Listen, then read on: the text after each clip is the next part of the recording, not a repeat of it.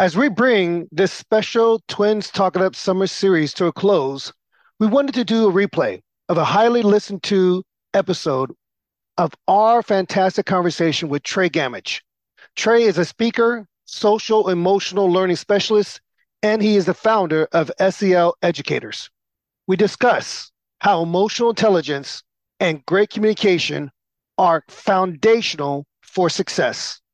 Listen in and stay tuned because we're wrapping up and going to dive into a new series and share with you what we've got going on. Everybody's got these results, and we make it clear this is not who you are. This is the behaviors that I can see based on the energy you put behind it.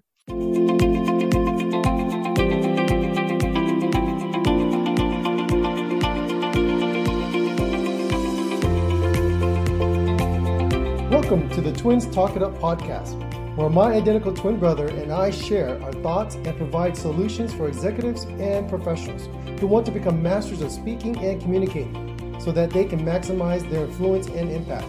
Yes, we are identical twins who happen to also be public speakers, executive coaches, and sales leaders.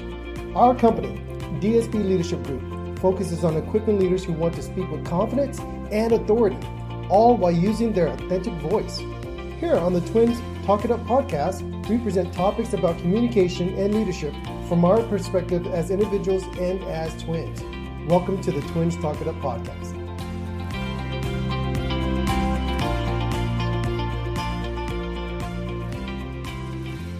Welcome to another episode of Twins Talk It Up, where we highlight success stories and explore the latest trends and best practices around the topics of leadership and communication. Today, we're excited to have our good friend and a fellow leadership consultant, Tre Gammage, join the program. Tre is an education consultant. He's an international speaking champion and is the founder of SEL Educators, where he focuses on building social emotional learning competencies in school communities through program adoption, implementation, professional development, and team building. This is going to be a good one. Tre, welcome to the program. How are you today? I'm doing well. We're doing wonderful. Thank you for the introduction. I appreciate the the emphasis. I know y'all are communicators, so I appreciate the the the pace and the tone and, and everything that you've got together here today. So I'm excited to have uh, the best interview I've ever been a part of. This is Danny. I love how you're speaking it into existence. That's what we tell people every day. It's mindset and making sure you're speaking into existence. So every day is about mindset. And one of the things I love about the background, and I think our audience is going to be really excited to hear this, is you have a very unique background. I would like you to tell a little bit about your leadership background, how you became interested in social emotional learning. And this is what we tell people. This is what SEL means. And then how, mm. what led you to begin SEL educators? Yeah, yeah, for sure. So, um, you know, I think there's, there's a couple pieces just to start. We can unpack them later um, if necessary. But I think one, you know, I started really communicating in high school, and I got that itch to kind of speak and, and want to do things. And football was uh, the leadership standpoint. But as I kind of grew through life, I always had an entrepreneurial spirit, and it was football that I thought was my purpose. I thought that was my train. I thought that was my my ticket until I got to college and my team was trash and I was riding the bench for a couple years. And that's when I started to connect the dots and I learned more about lifestyle. Like, ah, okay. So this scholarship is paying $50,000 a year. I have to give 20 hours of service for my games. There's another 48 hours on the weekend, or for practice, another 20 hours for the weekend. So this is my work schedule, and I get to choose what to do with the rest of my time. Wow. Like I got my classes, but then I get to join these clubs and things. And so that lifestyle is something that I gravitated towards and wanted to continue upon graduation. So my last semester of college, I studied abroad in Luxembourg. Uh, we had a sister school there, visited 14 countries in 16 weeks. Every Thursday, we got on a train and we whipped around the continent of Europe. And that made the world so flat for me, Danny. I, I tell you, it just while I was there, I was listening to to Les Brown and Zig Ziglar, Jim Rohn, Tony Robbins, Earl Nightingale, Napoleon Hill, Og Mandino. I mean, these are these are my guys right here, and I still have you know all their books. And so I worked on myself and worked on myself. And there was two more pieces of advice. I'm going to wrap it up here. My dad said you build your resume until you're 30. And Ooh. so once I graduated and I came back from Europe, I've been super intentional about seeking out experiences that I may not be qualified for on paper, but I'm going to take that chance. I'm going to take that journey. I'm going to keep going. I'm going to dive. Um, and so that's led me to run for city council, uh, participate in the World Championship of Public Speaking, start my first business at 24 years old, and you know, on my second stint of being a full time consultant. And I'm I'm six seven. I'm just finished year six, so there's a lot more we can unpack. I know over time, but um, had some really cool experiences, you know, in between uh, those seven to ten years as well. That's awesome. This is David and Tre. I'm really looking forward to digging into your experience, what you bring to training. But to follow up with my twins question, tell us what is social emotional competence mm-hmm. and why you began SEL educators because it's good to see you taking that experience. I love how you talked about traveling and you're starting to see the world in a different lens. You start to realize that that people respond and learn differently. But tell us about SEL educators mm-hmm. and what social emotional competencies are or what they what it is.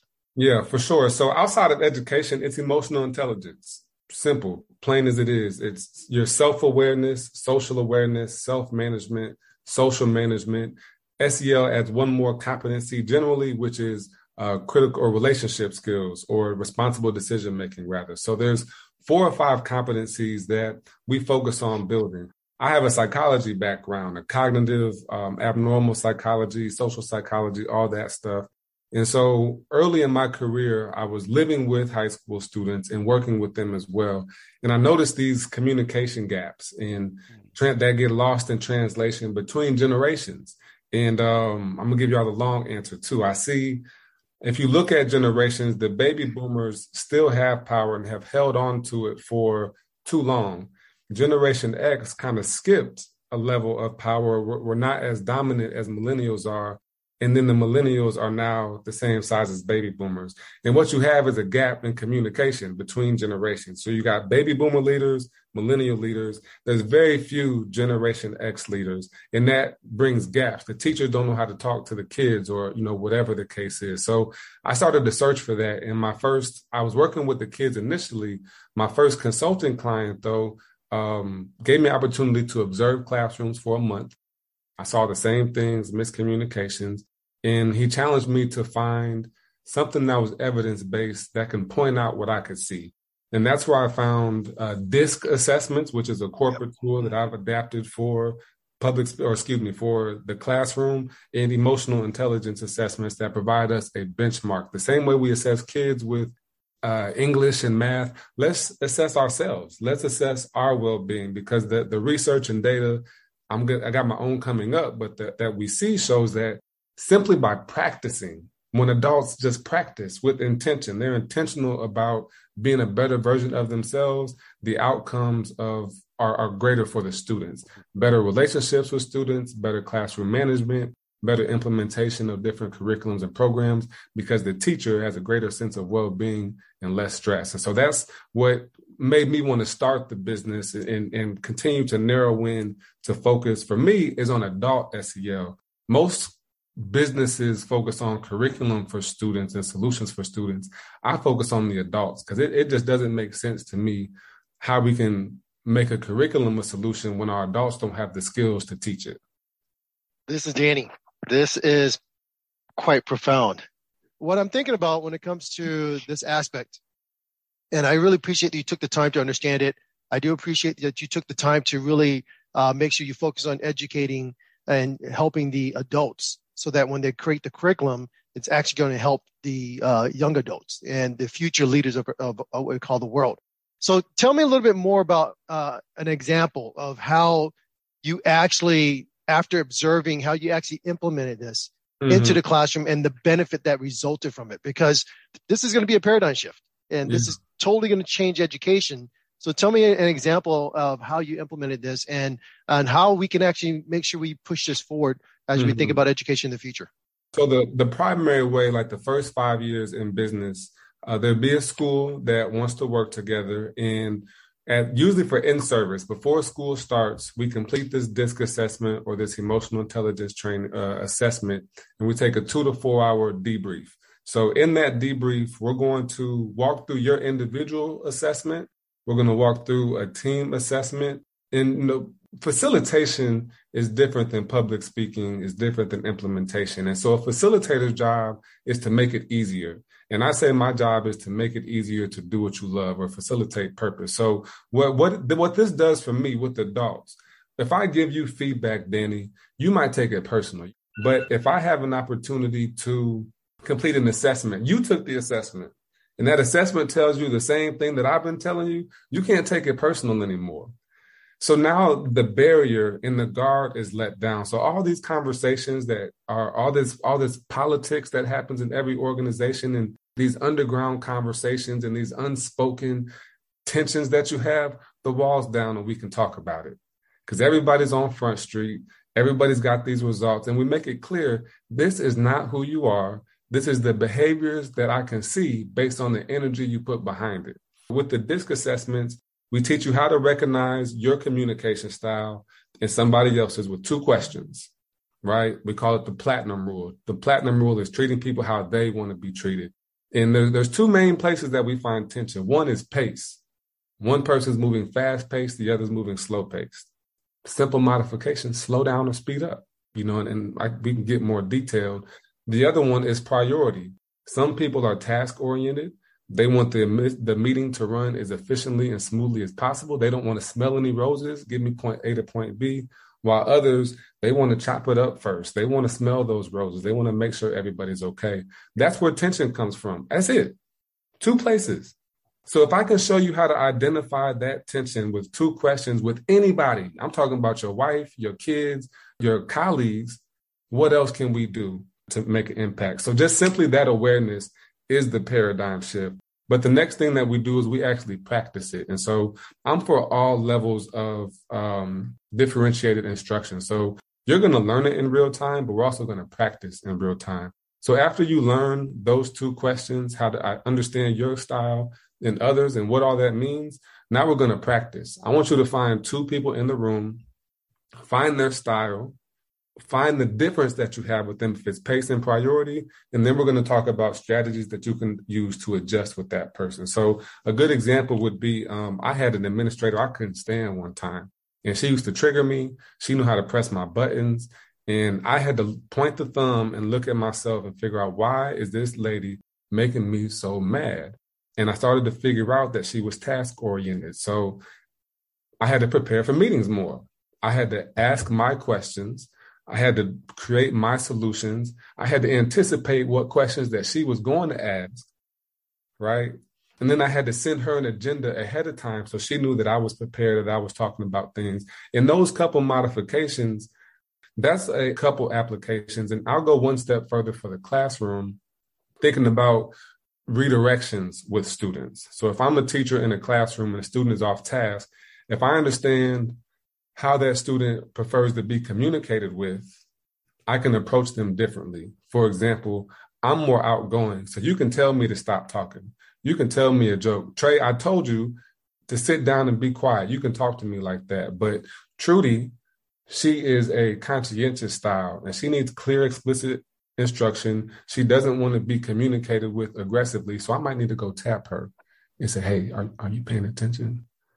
So that that redirection, um, yeah, verbal, nonverbal redirections, and then differentiated instruction, like understanding. If I know my class is full of conscientious students, I know that it's really important for me to have clear, explicit instructions for them. Not when I'm giving the directions, but like they need to have it in print. They need to see it on the board. I need to review it. And knowing your kids and knowing how they commu- prefer to be communicated with helps you be a better uh, teacher for yourself as well. We'll be right back after this short break.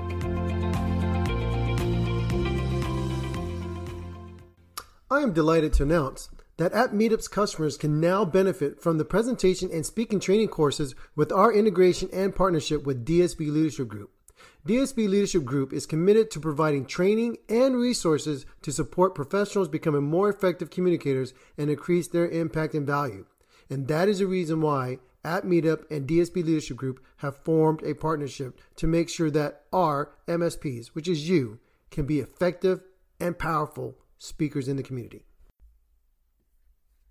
Whether you are hosting a major conference, a specialized training, or a year end corporate event, finding the right keynote speaker or breakout speaker should be at the top of your priority list.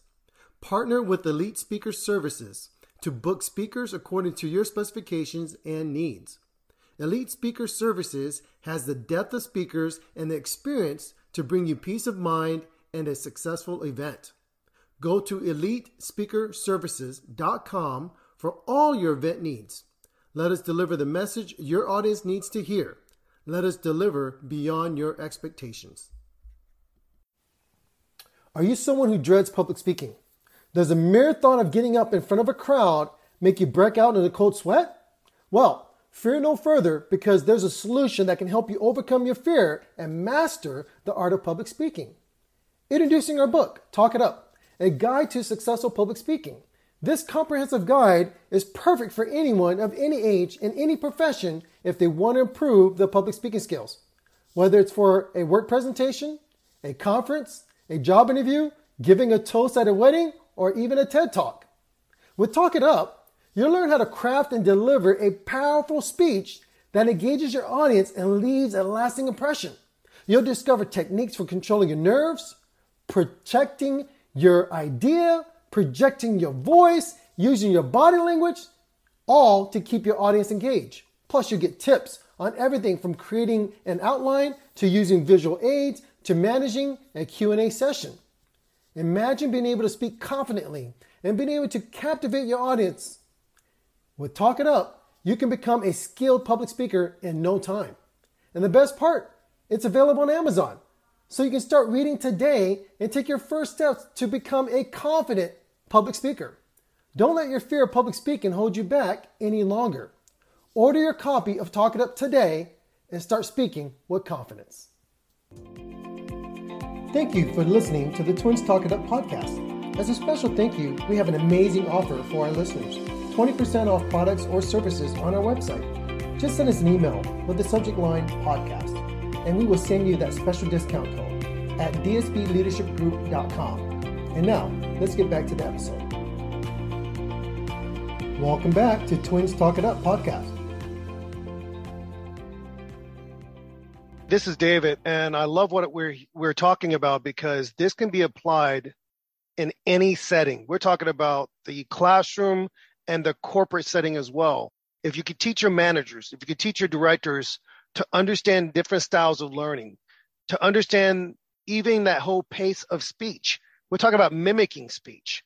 We're talking about understanding how to have awareness. Not everybody responds to the same stimuli. Not everybody is going to respond in the same way. So there isn't this one set focused mindset that you've got to have. You've got to learn to adapt it for your audience, for your people, for your your yeah. your sales reps to get the most out of them. And then they feel appreciated. And then what happens? You kind of get this synergy. You get this sense of they're more efficient now. They're more productive. They feel appreciated all that goes together. This is why your work is so valuable because mm-hmm. it's not about just taking the best salesperson in the world and saying, now manage. Some of those guys are the worst. Yeah. But this is what you do. And I love that. So when you look at your background, Tre, you got a diverse background. We talked about this earlier. You, you mentioned being a part of the city council. You've been an adjunct professor. You've been involved in different elements of education.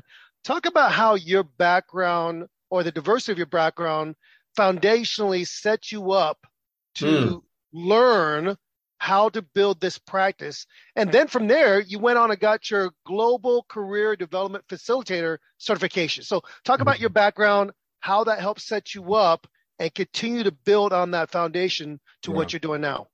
This this is good. Great great questions. Already off to the best start. I have to give kudos. So I call it black privilege. I, I come from a privileged background. I, I, can trace my family ancestry back to the 1860s. We've got a Bible. I, I, got stories about my uncle Tommy, who was the meanest man in Mississippi. I, have got my my grandfather was picking cotton. He started his business, Gammage Enterprise, in the 80s. Wow. He would cash checks plow snow, cut grass, wash cars, haul loads, just super service oriented. So when I see my grandfather hustling, my father had a law practice for 20 years and he ran for office as well. My brother started hustling and, and, and I mean legal hustling. They were, were, were doing, you know, campaigns and other businesses. And that my mom has been a hairdresser since she was since I was born. Um, so that energy is just in me to go get it. I think in high school, I remember saying that I was going to work for myself. I took a work and motivation class in college.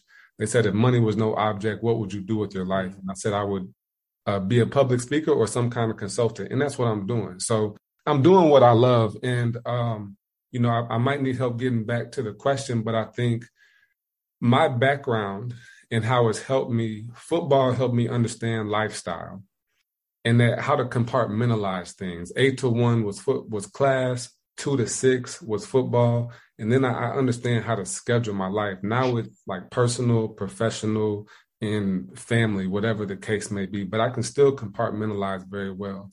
And the other piece of feedback from my dad, building your resume. So I'm from Indiana, went to school in Ohio, moved down to South Carolina, I burned the bridge. You know, all, all those self help books we talk about, that's what they say. Like sometimes you got to burn the bridge, you got to cut ties. And like Tupac said, I had no no grass beneath my feet. I had to get the wind behind my back and, and go out. So I moved down here and just started chasing, just chasing, chasing, chasing everything. Um, I got a job that paid me the most that I had to do the least until I figured out what I wanted to do. And um, that helped. So I think working at a residential high school with Gen Z, like the first graduating class of Gen Z was very helpful. Running for office, um, now that was real. That that was like a, a real adult experience because I was 24 years old when I was elected, and the incumbent was 84 years old. Wow. She was she was elected the same year that I was born, and the average age of council was like 70 years old. And so here I come with all this ambition and energy, and it just helped me understand the pace of government, how people are blamed when you don't really know what the problem is, you know, in the constituents that I, I had to represent and how they would come at me sometimes and not knowing the realities and, and talk about emotional intelligence, having to keep a straight face, knowing that I'm in here vouching for you and going to bat for you and what I think is right and what we need. And then you're coming right behind, beating me up because of the decisions that we're making and conversations that we're having. So that really helped me like understand adulthood for sure. And I think um also my first boss and my first client uh, was a charter school. And even though I was 24 years old, he treated me like I was a 20 year veteran.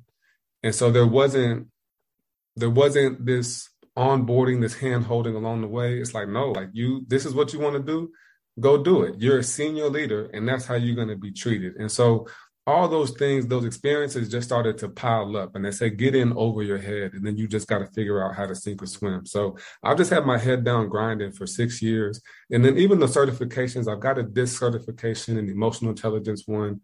I've got a SEL and career development leadership certification, GCDF. Um, and I think those things they sound good. They cost, you know, they're, they're, not too expensive. They're a lot cheaper than a master's degree, but they give me those pra- those credentials, and I am a practitioner in these crafts. And so that that's part of the finesse game as well to make sure I am qualified. I'm not paying for the degree. I'm not. I'm not going to do it. Y'all going to pay for it. I'll go get it. But I'm not spending twenty, thirty thousand dollars to go get a degree when I can spend two thousand become a practitioner and work that skill until I become great at it. So now that I'm into year seven, which is the number of completion, I'm starting to feel much more confidence and much more expertise because I've done this with 60 schools, because I've worked with thousands of, of educators, because I've assessed so many folks. And so I've been in so many scenarios that um, I'm confident in my ability now and that I've been doing this work for so long. It's a lot longer than than you know most folks do many things, seven to ten years. This is Danny. I think that two things stand out to me. One is you're perfecting your craft. There's a statistic that's out there that says if you spend 18 minutes a day, just 18 minutes a day to learn one thing, by the end of one year, you're going to be more proficient than 95% of the people on the earth. Hmm you spent seven years on it. Yeah. And it's okay for us to say that you are an expert in it. And The good thing about it is you continue to keep learning. You continue to keep adding to your belt. And that is a reason I believe you have the opportunities you have before you, including the public speaking opportunities. Mm. And I want to encourage our whole audience. You had these great New Year's resolutions, everybody. And I bet these New Year's resolutions, you had a thousand things you want to change in your life or grow or do. I'm going to encourage you to just do one. Mm. Just do one and perfect it. And when you perfect it, you become the master of it. That gives you the momentum. That gives you the confidence. That gives you the energy to go after the next one. The problem that we have in this earth is that we try to do everything all at once. Do one thing first and do it well. The good thing about what we're hearing today is that it's learning how to use this in multiple settings now. Yeah. So Tre's learned to use it in the school setting. He's learned to use it in the in the realm of politics. And I want to ask this next question because this is the area that both Dave and I do really well in. This is where we excel, but I would love to get his insight on corporate training. Now, Dave and I, we work with professionals every single day. We work with professional business owners when we call the small medium space. We work with business leadership and we work with their team and their employees when it comes to sales training, public speaking training, mindset training and coaching. Tell us how can we take what you are doing professionally and apply it in the corporate world because you've done it in the school world, you've done it in the politics, you probably learned a lot of this along the way. And I want to get to your, your professional background when it comes to uh, playing scholastic sports if we have if we have the time. But all this developed who you are, even going all the way back to knowing who your ancestors were. It all developed you as a person. But yet you're able to develop this, go after the certifications, and then everyone knows here. Mm-hmm. Google, Facebook, they all said the same thing. You do not need a college degree. What do you need? You need to have real hands-on application application experience. You need to know how to program. You come do these internships. You have real world experience. Now you're much more valuable. Mm-hmm. Right? It's not saying education is not important. It is important. It teaches you discipline. It teaches you how to hold to commitment. It teaches you how to work with team members instead of being by yourself. But there's a lot more you can learn on your own. And if you're willing to be dedicated and be focused like you, like you were, Tre. So I really appreciate that. So go back to you applied it to the school setting, you apply it to the uh, political setting. Dave and I are in the corporate setting. Help us. How do you apply this in the corporate setting? Y'all are asking some great questions. And, and I would put it like this. Um, emotional intelligence is like personal and professional development or self-help 2.0. You know, you I mentioned Og Mandino, Napoleon Hill, Zig Ziglar, Jim Rohn. That was that was with 1.0. You know what I'm saying? You, you got the information, you you got the motivation, you got some of the structure and the frameworks. Now we're getting evidence to come behind it as well. And now we're getting assessment to come behind it as well. So, you know, driving in the car, having your uh, car university, having those books, keep doing that. That's a level and then when we level up and we start to talk about communication outside of uh, transactional, you know, trying to get a deal done or negotiate, and we think about it as transformational, you start to have much better results because people do business with those that they know, like, and trust. So, you know, if I come in with my sales tactics or my, my sales communication strategies, there's going to be some guards up. But if I, if I'm just, hey, look, here's the deal. Like I, I'm gonna make an offer to you, but X, Y, Z. Let's just talk first and see if it makes sense. If it doesn't, you know, no problem. And you figure out those things. And I pulled up one of the assessments now too to just look at some of like what the research says. So enhanced employer employee relations, improved performance and productivity, greater motivation and satisfaction, team performance, collaboration and synergy, um, greater initiative and commitment. On the other end, you have lower levels of stress, lower levels of absenteeism, lower levels of turnover, um, less aggressive and hostile issues, because we're not butting heads over this small stuff and these little office politics that come in place. And all those things, you know, people might think they sound cute. Reduced absenteeism, that's money. Decrease turnover, that's money. Reduce stress, that's money. Team performance, that these are money things. And as we continue to move into this new industrial resolu- revolution of AI, the one thing that AI cannot replace is emotional intelligence. You can't make a robot into a person, at least not yet. And so until we figure out how to do that, you're the one that's going to make you real in these situations. Building these skills gives you a new level of depth. And there's studies from like Cal Berkeley that show that EQ is up responsible for up to 80% of your personal and professional success. and which is far greater than your IQ, your traditional intelligence test and assessment. One more time. How much is the percent? Because I think our audience needs to hear that one more time. How much is the percent for EQ?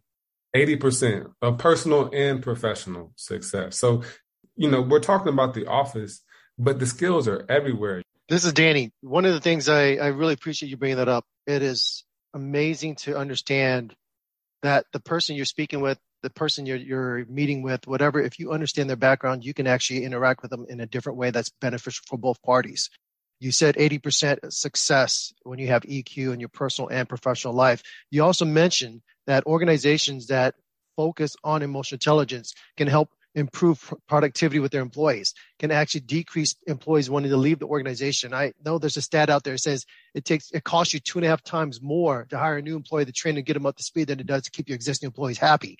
I know that because I lead a lot of sales organizations. We're fractional uh, services that we provide for a lot of sales organizations, and hiring a new sales rep can take eight to nine months to get them up to speed to before they're proficient on their own without coaching before they're adding value to the company. You just lost eight months to nine months worth of revenue because you couldn't figure out how to communicate with your employees. So mm-hmm. I think it's very important in a corporate setting, as you stated, it is really crucial to make sure that people understand this. Uh, a real quick question. Uh, it's close and dear to my heart. I coach uh, high school football for six years. I coached community college for one year, uh, and I was going to go to my second year of coaching community college uh, football and that's when my wife i had to read the i had to read what was happening with her face and body language. That was some emotional intelligence coming out that day for sure. Uh, that if i continued to go down the coaching route we were going to have a divorce. Wow. Uh, it was just all the time. People don't understand the college yeah. prep the school prep. They making sure they're drug free to make sure that we uh, line the policies for the schools that we're playing against. We were playing against Division three schools to make sure that the travel was there, the budget was there, the hotel was there, breaking down the film for every single position there is because if the head coach was sick, I had to come and step in. I had to make sure every, I knew all the assignments. I, I, mean, there was so much work that she got to the point where was like, look, if you continue this, we're not going to stay married. So I appreciate student athletes. I appreciate the college coaches. And I know that you played at Miami, Ohio, and people don't know it's not the Miami in Florida, it's Miami, yeah. Miami in the state of Ohio. It's a university within the MAC, right? The Mid American Conference. What did you enjoy about your time as a student athlete? And even though you you played in the collegiate level, what did it teach you yeah. now that students are going through now with this NIL process, the name, image, likeness, mm. with this increased transfer portal process, mm. and how was that different than when you were playing? Oof, wow, that's such a such a big question. You know, so honestly, like football, like it started off as such a big part. That's the reason I went to Miami. The the coach that recruited me went to Notre Dame, where I was from. But once I got there, football is such a business in college, and it just it doesn't become fun anymore. And so like college uh, football was fun. You know, we you got five seasons. You have the the off season, like summertime. You have training camp. You have the regular season. You have the postseason or winter conditioning. Then you have spring ball. So there, there's five seasons of nonstop. And um, you know, during the season, you got 20 hours. The first 20 hours of your week is football. Period. No questions asked and then your schedule, you've got a five hour block each day. Game during the season, it takes about 48 hours for a game because you you begin your travel prep at five o'clock on Friday. The game doesn't end till five o'clock on Saturday. So I guess that's 24 hours. So that's 48 hours of your week that's already planned out. And so I think a lot of folks, a lot of athletes just lean on that system and don't learn how to think because you're scheduled out from minute to minute. And literally like you have to schedule classes in this block. You have to be here at this time. And so it can it can make you very um you know follow the rules and compliant is the word. And so a lot of people struggle when they're done playing football because that's all they're thinking about. Because of the rich history that i mentioned to you prior to I understand that it was my job to make my scholarship work for me. Miami, for those that don't know, is very prestigious academically, and I would not have gotten in if I did not play football. So that fifty thousand Big Ben, yep, Big ben. that fifty thousand dollars a year for my scholarship. I'm gonna take advantage of this. Like my, I, I had a knee surgery, I had a shoulder surgery, my back still hurt, my hyperextended elbow. I had so many injuries. Y'all not just about to pay me to beat up my body. I'm taking advantage of everything that comes at this prestigious institution. So I joined the the psychology. Um, I did research studies. I went to different conferences. I um, was on the student government. I was on the Red Hawk Council. Like I said, I studied abroad. And so I made sure that I made my resume well rounded in college. And Miami was such a great place that we had many opportunities to take advantage of. But because I had a brother and father that had went through similar scenarios, I understood once I got there that football ain't forever. If I go pro or not, it's going to end soon. And what people want in a job is experience, like we mentioned earlier.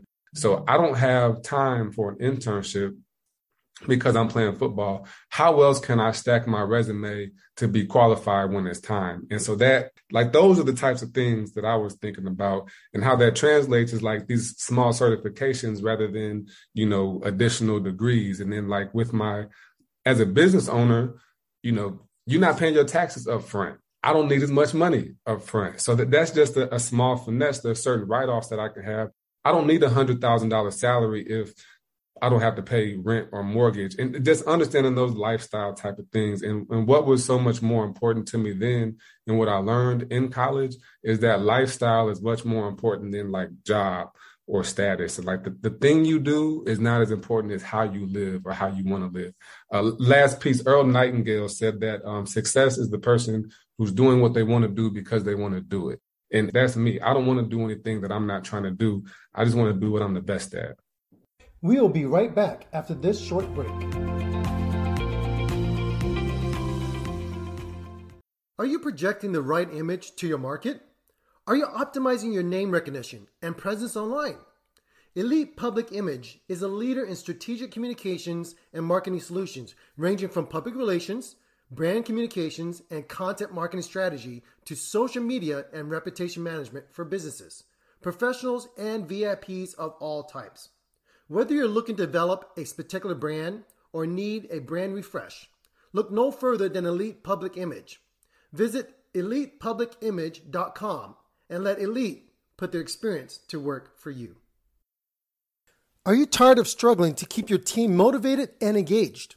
Do you wish there was an easier way to develop your employees' skills and build a high performing team?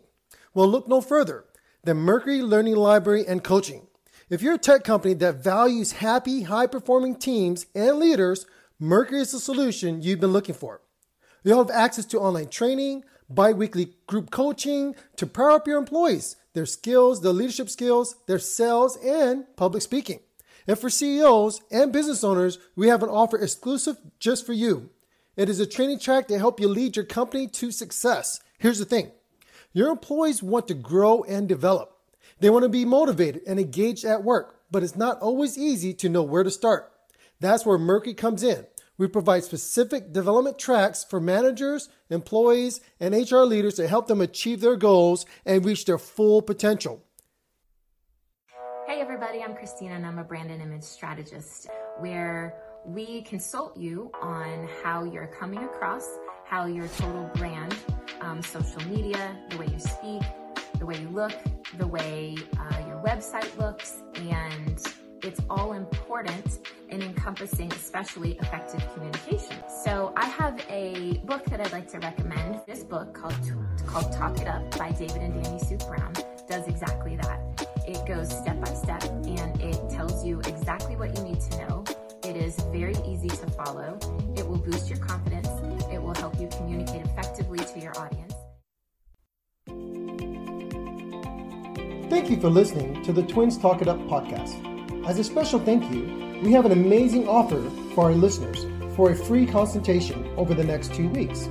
Visit our website and schedule your free 30 minute consultation. And now, let's get back to the episode. Welcome back to Twins Talk It Up podcast.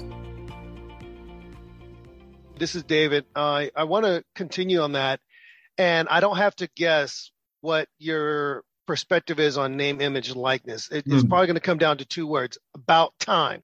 And the thing that I will say that's interesting because I I didn't coach like my twin did. I played tennis at Howard. I played um, tennis in high school. Dan and I played tennis together in high school. We were baseball players growing up. So we understood that discipline was the name of the game. If you were disciplined and you were student first, athlete second, then you're going to make the most of the scholarships and the monies that they put up there for you to go to school. And mm-hmm. I appreciate your detail onto that. Now, I will say what's interesting about the Mid American Conference, and just as me as a as a football college football nut, I'm a college football blogger. I've written on different topics around college football. Mm-hmm. I have my opinion on name, image, likeness, my own opinion on the transfer portal, my opinion on eh, conference expansion and realignment, which I, I really wish they would slow that down. But the MAC, eh, in many ways, could have taken two other schools Middle Tennessee, Western Kentucky. They could have gone after the Dakotas, South Dakota mm-hmm. State, North Dakota State, but they're probably the most stable conference parity across the board. And mm-hmm. this is what's interesting about the MAC. And I think that's why some people miss out on such a great conference. And I, as I mentioned to you, I spent several years, five years as a pastor in Cincinnati. And one of the campuses that I actually shepherded over was Miami of Ohio. So I mm. love that area. What a beautiful campus. Yeah. So I appreciate you sharing your thoughts on being an athlete, being a student, what you got out of that, how it helped you to mature. But I want to ask you about something else in your past because I'm glad that you've seen how your speaking experience maybe started very, very young with your mm-hmm. family, the traditions of really going after it and doing what we call life hustle, where you're trying to make things work or trying to figure things out. You take that mindset, you go to college, then you end up in this arena where you want to grow in your speaking skills. You became an international speaking champion. You started speaking mm-hmm. at competitions, and of course, you got involved in Toastmasters. And your speech make, or is it, well, let me make sure I got it right every decision counts. Yeah. Talk about what you learned about yourself and from the world of public speaking, because that is what I do with my company, DSB Leadership Group. I help professionals improve their speaking skills. So talk about what it's like to be a speaking champion, what you learn from that and how that works because every decision counts. You actually touch on your time in college and what you learned from the mistakes you made. But but talk about what it means to be a speaker and what you learned from that that experience. Absolutely, and I want to make one more comment about college football. I'm, I'm, I did not know you were such a large enthusiast, and you're right. The MAC is very stable. Miami is actually in the top ten or twenty-five winningest programs of all time, and we're the cradle of coaches. For those that don't know, with John Harbaugh, Woody Bo Schembechler, uh, Woody Hayes, all the greatest coaches came to Miami. So I'll say that. And then just one piece on NIL. Uh, my thing is this: I, I, I got my value out of my scholarship, but I played with some guys who ha- were at their peak earning potential in college. And once they graduated, you know, come in as number one recruit, getting a couple thousand yards. Once they're done, you know, NFL, they just on tryout squads for three years and then don't have any experience by the time they're 28 going into the professional world. And that's what I'm seeing now. Like my peers, the ones that went into the league or made it for a couple years, now don't have experience for professional jobs. I don't blame them, but I think that's where the value of NIL comes in. If we can allow guys to earn money, I, it look, I helped my mom pay rent my first week in college. I didn't have no money until we got our next Pell Grant don't I earn? I, I can earn this scholarship and I could be on this campus and do all these things. But if I just need to help my mom pay her rent, I got to be broke for the rest of the semester. So I, I, I, that's the piece for me. And so, you know, millions and millions, how big the deals are, that's not a concern of me. But I appreciate the fact that that guys get to make money in their peak earning season because everybody ain't going pro. And some yep. folks are just going to go back to where they came from, you know, so hopefully they can, you know, at least have that opportunity. So Yes, that's that. And uh, thank you for bringing it up. On the speaking side, you know, it was when I was studying abroad. I, I listened to Les Brown every single day, and I just got so hungry. Oh my goodness! You you got to keep running towards your dream. I just every day I was. you said it with the same type of voice inflection, the way he would say it. yes, I, I, Les Brown was the goat to me. I would work out. I used to do these when I was abroad. I was coming off of football. I would do these thousand rep workouts like three times a week, and so I would run a mile. I would do like 500 push-ups, 300 sit-ups, uh, pull-ups and stuff, and I would just have Les Brown in the whole time. And, and you know, I think it's tough when you first start speaking. Finding your voice is a big thing, and so I used to speak like Les Brown, and a lot of my quotes were just Les Brown or Zig Ziglar Jim Rohn quotes. And, and one of the things that I heard him say when I was abroad, he mentioned that he won the, the Golden Gavel Award with Toastmasters. And I said, Oh, what's what's Toastmasters? What's this? Is there a program in where I'm at? Okay. So as soon as I got off the plane from Europe, I signed up for Toastmasters. And then shortly after I moved to South Carolina, I just started giving my speeches. And in Toastmasters, you have to give 10 speeches to be a competent communicator and at least six to enter the world championship. And so my sixth speech was the first speech for the world championship of public speaking. And for Toastmasters, this is an international organization with 143 countries, 30,000 contestants enter every year, and it's six rounds of competition that just narrows down. So I'm gonna be real with you, David. To start, I was scared out of my mind for this competition, but nobody showed up to the first round. It was just me, and it was a, it was a club level. So that you know, in, in bigger cities, that might not be as common, but in my small club, I was the only one. So I literally read my speech from my phone. The second message, I was still scared. Nobody else showed up. Mm. I practiced a little more, and I, I, was like, you know, you sometimes you have those limiting beliefs, and mm-hmm. I was mm-hmm. so scared that I didn't put all the effort in, so somebody else would beat me, and I can use it as an excuse, or they were just better than me. But they didn't show up, so I won again. I'm like, man, I really got to do this thing. Like I'm in round three now out of six, and so I I took it seriously, and this was the first time that there was like four or five strong competitors. I had those first two attempts for finding my speech, and now it's getting good. Okay, I got something here. And I won that message. Next is the state level competition for South Carolina. Wonderful speakers. I had the uh, table topics was one to two minutes. You had to answer a question, one to two minutes. The best response wins. So I got second place in the state for table topics, and I got first place with my with my speech. And then comes the world championship. So I won the state or my district. Now it's time for the world championship, and that's when I really started David, probably six hours a day I was working on a five to seven mm. minutes. And if it wasn't in, I mean, I, and I have, I used to teach folks how to speak as well, but I would color code my speech to denote when I'm going to have humor, change in inflection, uh, change in pace, when all the gestures, stage movement. I, I, had all that stuff down to a T. I would set up a tripod and I would just practice it for hours at a time outside in the park at Charleston or in my house. If I wasn't actually practicing or writing, then I was listening to Tony Robbins or Les Brown and working on myself. This was all day long. And because of the type of work that I was doing as like a residence life coordinator, counselor, there was not really many tasks for my job. It was more relation oriented. So I put all my time in this come to the top 100, I got to compete against the champion of Mexico, Japan, Turkey, New York, California, Louisiana, Ohio. And they say, some folks say that that was one of the best semifinal groups of all time. So that was the top wow. 100. The winner of our round ended up getting third place in the world championship. The next year, um, another guy that placed top three ended up finishing in the top 10 of the world championship. So there, there was some really, really strong speakers in there. I didn't finish in the top three, but it was that experience that led to the next transition when I recognized I was too focused on myself as a speaker and I needed to have a more deep impact. And that's when I transitioned more into consulting and really learning more about emotional intelligence and, and providing solutions that go deeper than than just 30 minutes to talk to students. That is fantastic, Tre. I love it. And I'll say this from my experience as a corporate trainer around this topic. So many professionals don't realize how important public speaking skills can be to advancing their career. Mm-hmm. Warren Buffett said it was the most important skill set, most important. And the fact that you would go after this and you would compete against thousands and thousands of speakers all aspiring to be known. The That's amazing. And I love that you went through that. I think that experience is amazing.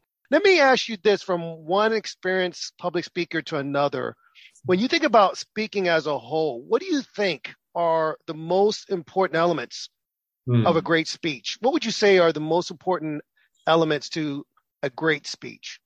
So this this is this is good. I, I, I like this question, and, and usually I struggle with it, but I actually developed a method for writing my speeches, and I think there's there's plenty of, of skills. So I can go through like pitch, pace, movement, stuff like that. But I'd rather go with like a framework, if you will. And so I call it art or being an artist. And the A is for awareness. So the first mm. thing I need to do as a speaker is bring awareness to to who am I, what do I have, why do you care?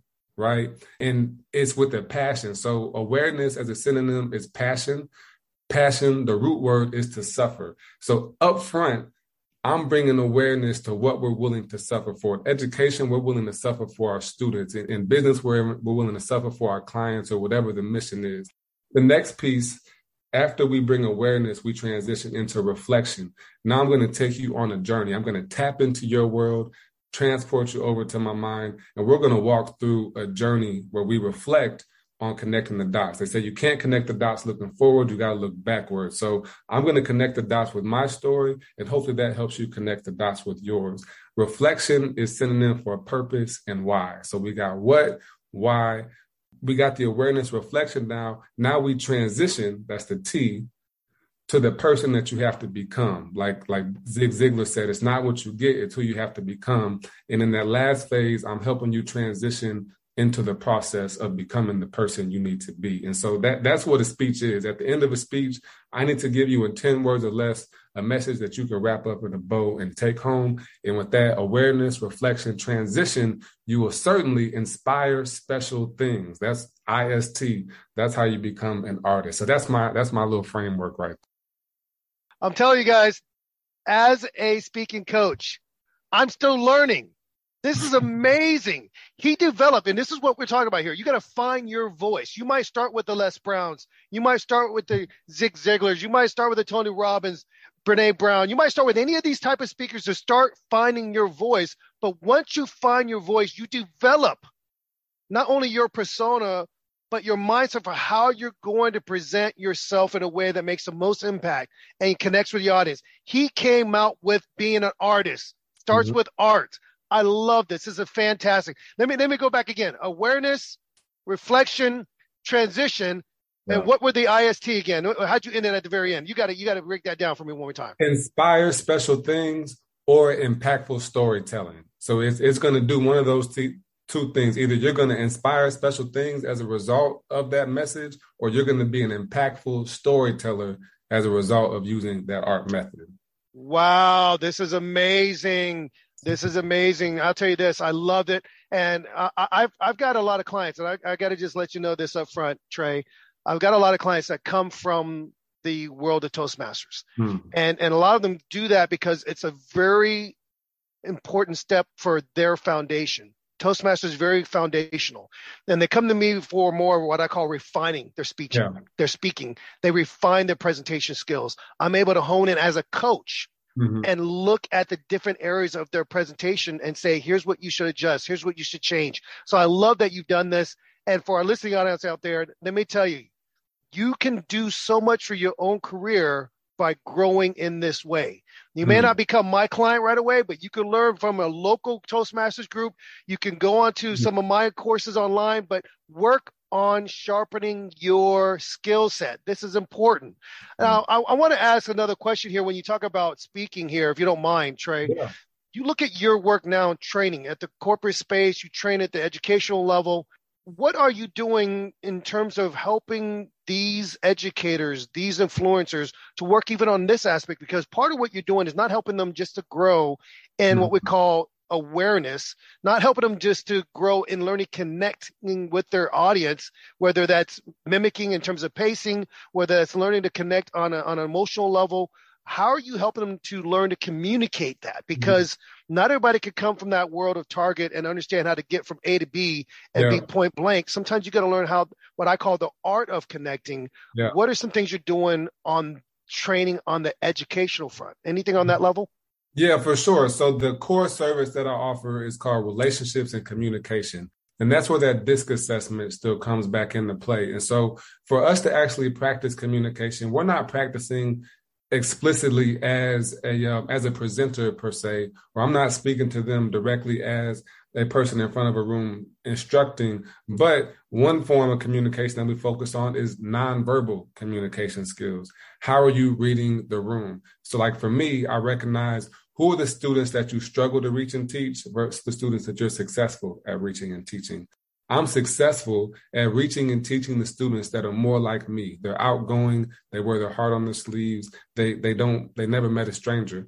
I struggle to reach and teach the kids that are quiet, that are not outgoing, that don't speak up. So as a communicator, I know I'm going to talk to the kids that are like me. I'm not going to pay attention to them, you know, quote unquote upfront, but I'm going to be really intentional about talking to these kids that I don't often connect with. And so that may not be a strategy as in pace or pitch or timing, but that is a communication strategy in connecting and making sure that we have an environment where everybody feels included and inclusive. I love that. And this is why it's so important that if you're a sales manager out there, if you are a mid level manager, or even if you're in the C suite, that you do take the time to prepare you take the time to prepare, considering the people you're going to speak with and how to best connect with them to get the most out of them. And mm-hmm. this is why teaching is such an important, important trait, an important market out there. So if you look back in your life, you're going to know that there's some teachers that impacted you, that has shaped, that has shaped you in terms of who you are today. Tre, this is why you do what you do, and this is why you're needed in so many different levels. And I want to wrap this up with with this thought here. If you're listening to the Twins Talk It Up podcast, you love the content, you appreciate the guests we bring on. We do this for you. We hope that this helps you to be more impactful as a leader. So I want you to think about that. And Tre is helping us to see today that no matter what space you're in, you could benefit from growing in your emotional intelligence. You could benefit from having what I call situational awareness. You could benefit if you can learn to connect with the people that you need to connect with the most. Tre, thank you for joining us, for sharing your experience. If you want to learn more about Tre's work, visit seleducators.com or go to his personal website at tregammage.com. Tre, got to have you back on. Thank you for joining us today. My pleasure. Thanks for having me.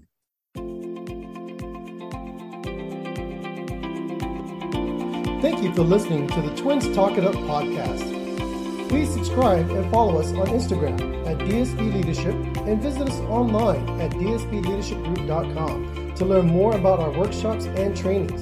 We will see you on the next episode of the Twins Talk It Up podcast.